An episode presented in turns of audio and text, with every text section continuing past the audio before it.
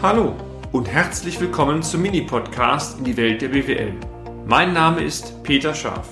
Ich bin Unternehmensberater mit Leib und Seele und gemeinsam gehen wir den Problemen der BWL auf den Grund. Kurz, kompakt, unverständlich.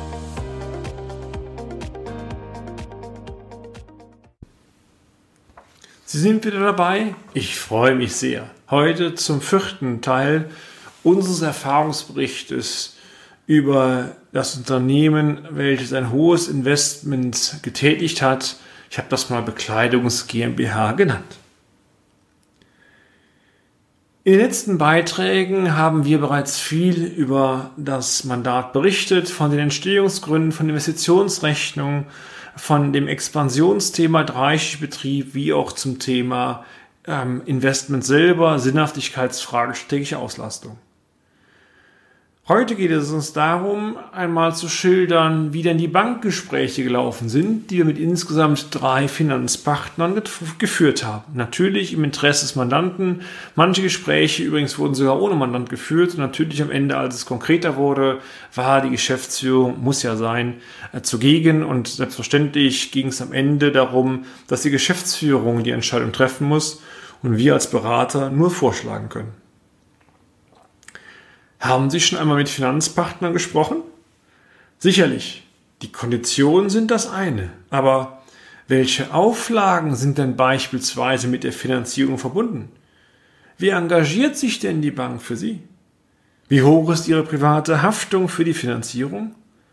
Dies, gerade letzte Punkt, ist ja oftmals der entscheidende Fall für eine Geschäftsführerin, für einen Geschäftsführer eines mittelständischen Unternehmens.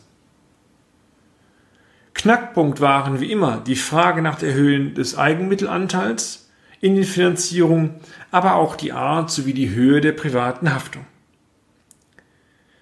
Wir hatten unserem Mandanten empfohlen, keine Eigenmittel bei dem Investment einzusetzen, sondern diese, ich nenne es einfach mal als Budget für Unvorhergesehenes, im Unternehmen zu belassen.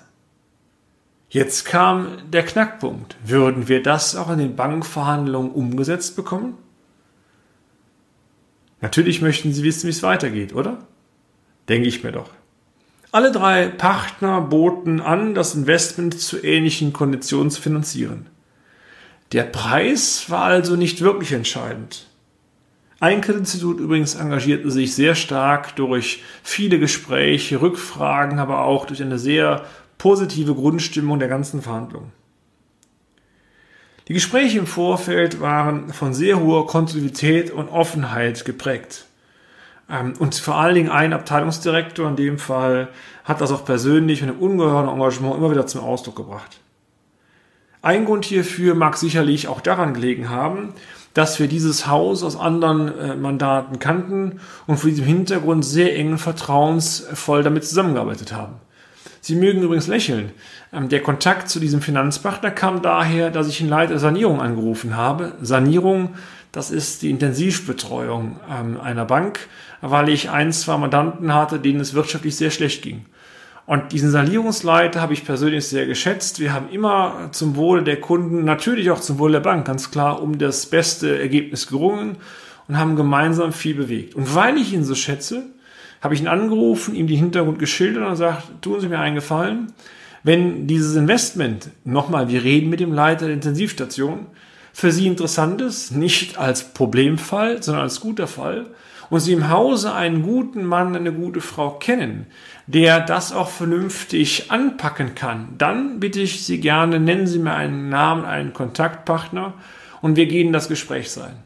Wenn Sie glauben, dass das Investment aus welchen Gründen auch immer aufgrund der Risikostrategie, der Entfernung oder wie auch immer nichts für Ihr Haus ist, oder Sie den Eindruck haben, wir haben keinen guten Mitarbeiter, wäre zwar schlecht, aber ehrlich, dann bitte sagen Sie nichts. Was meinen Sie, wie es gelaufen ist? Einen Tag später klingelt das Telefon. Lieber Schab, ich habe mit dem und dem gesprochen. Der Herr XY wird sich in den nächsten Tagen melden. Dauerte keine zwei Stunden, klingelt das Telefon. Wir haben uns ausgetauscht, ein hervorragendes Gespräch geführt und darüber kam dann, über die Intensivstation kam dann diese Bank ins Rennen. Was ich damit nur sagen möchte, ist äh, persönliche Kontakte im guten Sinne, eine vertrauensvolle Zusammenarbeit, meine Damen und Herren, die ist durch nichts, aber auch durch gar nichts zu ersetzen. Hinzu kommt, das möchte ich auch hervorstellen, dass man solche Verhandlungen nur dann erfolgreich führen kann, wenn man nicht nur die Fachkompetenz hat, sondern auch rhetorisch in der Lage ist, solche Elefantenrunden zu, lei zu leiten und zu managen. Übrigens gar nicht mal so einfach. Wenn ich so an meine rhetorischen Erfahrungen denke aus fast 2000 Trainingstagen, dann kommt mir das natürlich in solchen Verhandlungen auch sehr, sehr zugute.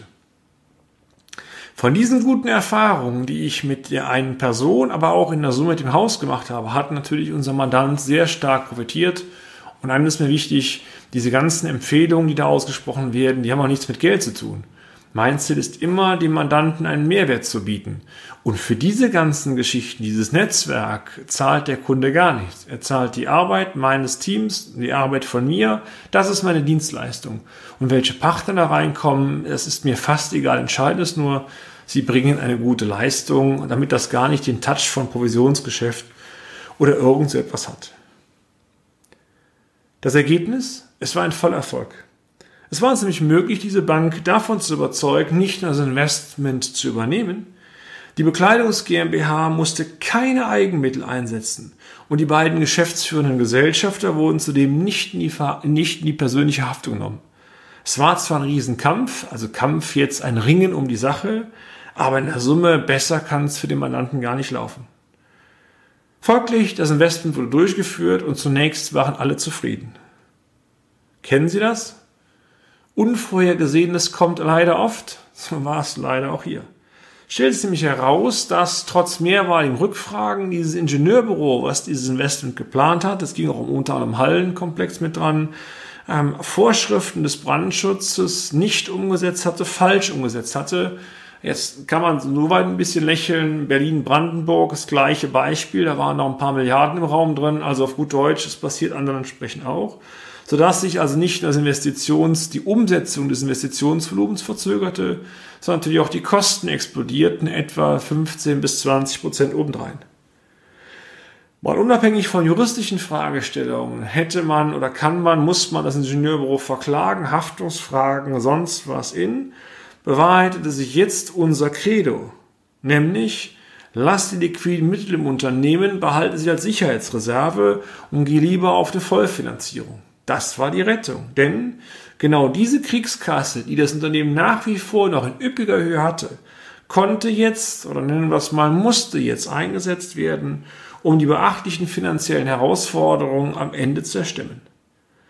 Damit war es immerhin möglich, das Investment zeitverzögert, aber immerhin erfolgreich abzuschließen.